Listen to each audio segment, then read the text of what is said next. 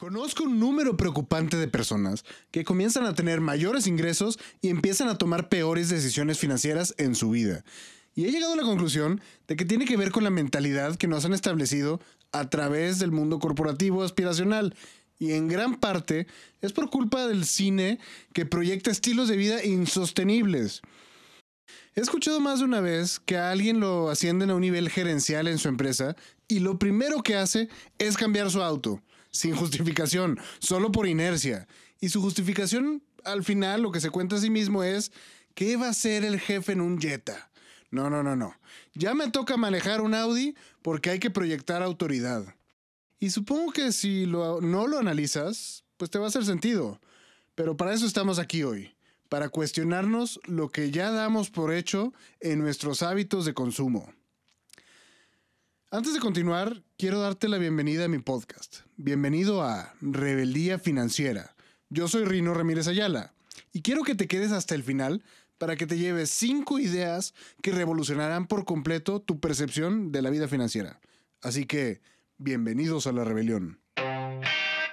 ¿Alguna vez, en un momento íntimo de reflexión, te has preguntado cuánto vale tu vida?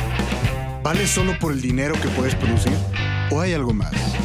Si en ti existe un llamado a rebelarte contra toda idea implantada sobre tu propósito, quédate. Si te hicieron creer que no eres más que tu trabajo, tu cuenta bancaria, lo que cargas de efectivo en la noche y no estás de acuerdo con lo establecido, entonces, bienvenido a Rebeldía Financiera.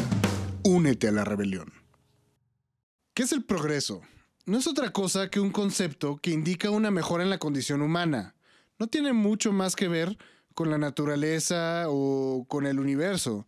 Es solo la percepción que tenemos de los humanos de mejorar lo que ya es. ¿Y siempre lo que mejoramos en realidad mejora nuestro entorno? Creo que esta pregunta debes llevarla de tarea. Cuando hablamos de progreso, pues estamos pensando en realidad en progreso material. Hablamos de una condición en la que no mejora nada más que la percepción. Es por eso que digo constantemente que esto es una ilusión, el progreso es una ilusión, pues si en realidad no mejora tu vida ni te da más libertad, ¿por qué lo compraste? Para reflexionar más al respecto, pasemos a las siguientes 5 ideas que nos servirán para cuestionar nuestra percepción de este asunto. Primera idea revolucionaria: tener no es ser.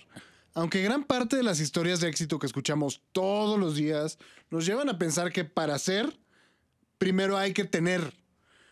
Hay que tener propiedades, hay que tener títulos, hay que tener posesiones, hay que tener pues todo tipo de cosas y hasta hay que tener poder. Pues bajo ninguna definición del ser está sujeto el tener. De hecho, el ser es tan complicado de comprender que la mayoría de los que quieren rellenar eso lo hacen con posesiones, lo hacen a través del tener. ¿Te hace sentido? Pregúntate, ¿quién soy? Y si la primera palabra que sale de tu boca es un título, pues probablemente no estás en el camino correcto. Si lo primero que piensas de ti es lo que tienes antes de este momento y todo lo que has logrado, pues es momento de frenarte, tomar un respiro y reflexionar. Ahora, no está nada mal tener, pero no es tan importante como ser. Si le preguntaras a un millonario qué tan importante es el dinero para él, lo más seguro es que te diga que no tanto en realidad. Es más, haz el experimento. Pregúntale a la persona más exitosa que tú conozcas y que tengas acceso fácil a esa persona. Pregúntale si el dinero es lo más importante en su vida. Lo más seguro es que te diga que no. Y como dice Jim Rohn, lo mejor de ganar $1,000,000 no es tener $1,000,000, sino que te conviertes en la persona que ya lo logró. El camino, la batalla, la estrategia, la constancia, todo eso que va formándote como una persona, al final, después de haber obtenido $1,000,000, te conviertes en la persona que ya logró tener $1,000,000. Segunda idea revolucionaria: fingir tener es perder el ser. Es un consejo muy común en ventas el aparentar tener más de lo que se tiene para transmitir confianza. Esto pues no suena como una mala idea porque prepara tu mente para estar cómodo con cantidades de bienes y efectivo que en realidad no manejas. Entonces, cuando estés frente a alguien que sí tiene todo este capital, pues podrás moverte con un poquito más de naturalidad y no vas a parecer una persona desesperada. Ese es el principio y la verdad es que más de una vez en mi vida lo he practicado. Pero ese no es el punto. El problema del famoso fake it till you make it es la confianza que transmites y desarrollas en ti. Pues toda esa confianza está basada en una mentira, una muy frágil mentira. El vivir fingiendo te expone a que en el momento que salga la verdad a la luz, y créeme que va a salir, tu sistema de autoestima se va a ver comprometido y probablemente hasta destruido. Entonces, ¿por qué toda esa energía que vas a tener que invertir en vivir en un personaje, mejor no la utilizas en vivir un mejor presente, una vida más significativa, una actualidad que realmente puedas sobrellevar y en lograr un mejor conocimiento de lo que realmente puedes disfrutar aquí y ahora? El fingir, pues te va a llevar a desarrollar una cadena de mentiras hasta el punto de que ya ni siquiera te acuerdes de dónde nace tu ser. Y desgraciadamente, nadie está consciente de que vive en este círculo hasta que no puede ni reconocerse a sí mismo frente al espejo. Tercera idea revolucionaria. Lo nuevo no siempre es mejor. Aunque con esta declaración contradigo a Barney Stinson, es muy fácil darte cuenta que él no tiene razón.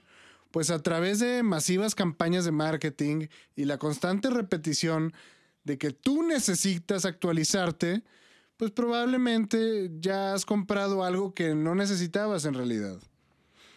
Quizá porque en ese momento te sentiste presionado en una temporada de ofertas o porque parecía un deal que no podías dejar pasar. O sea, un excelente trato que te presenta justo en ese momento y luego desaparece. Pues así como los gerentes que tienen que manejar mejores autos, los autoempleados exitosos que tienen que aparentar y tienen que comprar mejores relojes, y los jefes poderosos que tienen que usar mejores zapatos, pues siempre van a estar en una persecución para demostrar que el estatus está mejorando, que están avanzando, aunque saben que es una ilusión. Este es un camino que no tiene final, hasta que tú lo decides. Es en el momento que tú decides reparar tus tenis en lugar de tirarlos, o el momento que decides volver a pintar un electrodoméstico en lugar de desecharlo, en el momento en el que tú decides tratar con compasión todas las cosas que te sirven, entonces hasta ese momento todo te va a empezar a durar más. ¿Pero qué tanto más? ¿Te has preguntado por qué antes los autos duraban más o los refrigeradores se descomponían menos? Pues eso nos lleva a lo siguiente. Cuarta idea revolucionaria. Te han aprisionado con la obsolencia programada.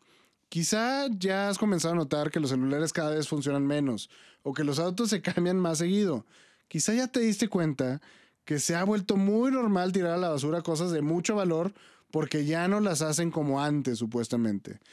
No estás imaginando cosas. En realidad, desde su diseño, casi todas las cosas que compras están programadas para dejar de funcionar al corto plazo, para que tengas entonces que comprar uno nuevo. La cosa es simple.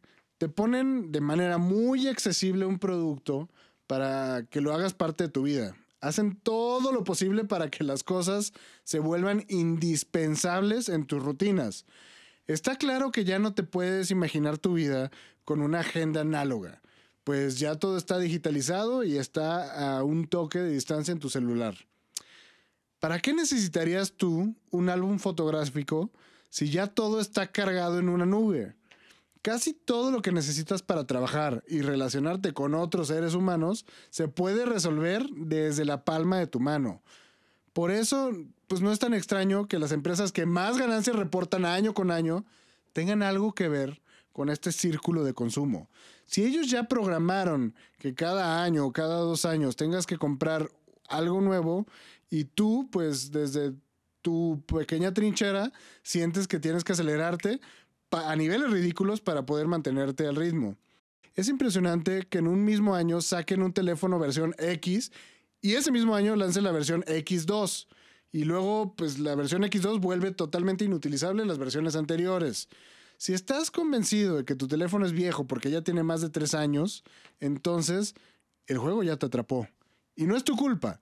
Los programadores de estos teléfonos se encargan de que esas apps que utilizas todos los días no se puedan correr en los nuevos sistemas. Te obligan a necesitar actualizarte y gastar nuevamente. Quinta idea revolucionaria. El progreso es exclusivamente interno.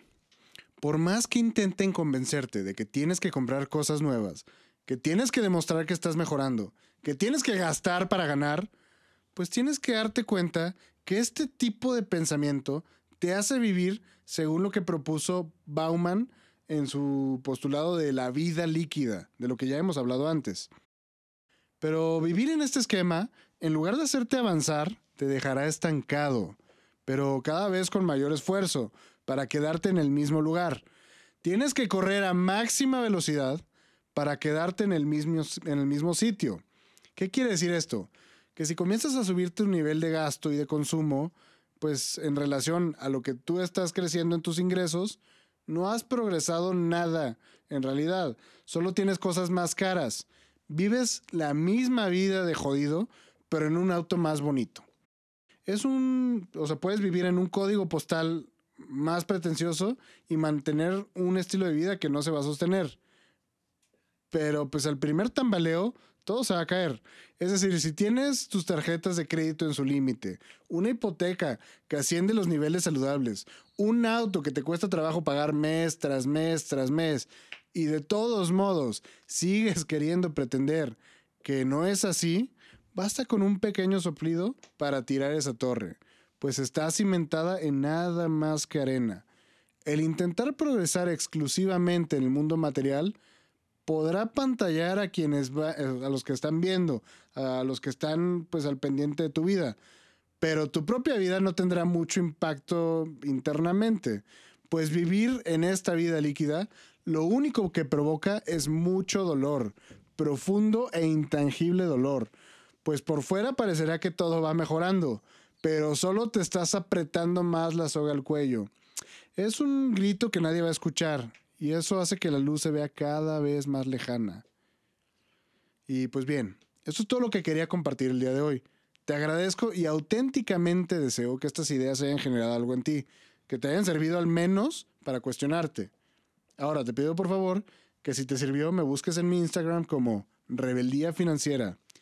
Y pues espero que me busques, me gustaría escucharte, me gustaría saber qué piensas, si estás de acuerdo, si crees que estoy equivocado o si hay algo que tengo que agregar. Los espero en mi siguiente episodio para que podamos escuchar otras 5 ideas revolucionarias. Únete a la rebelión.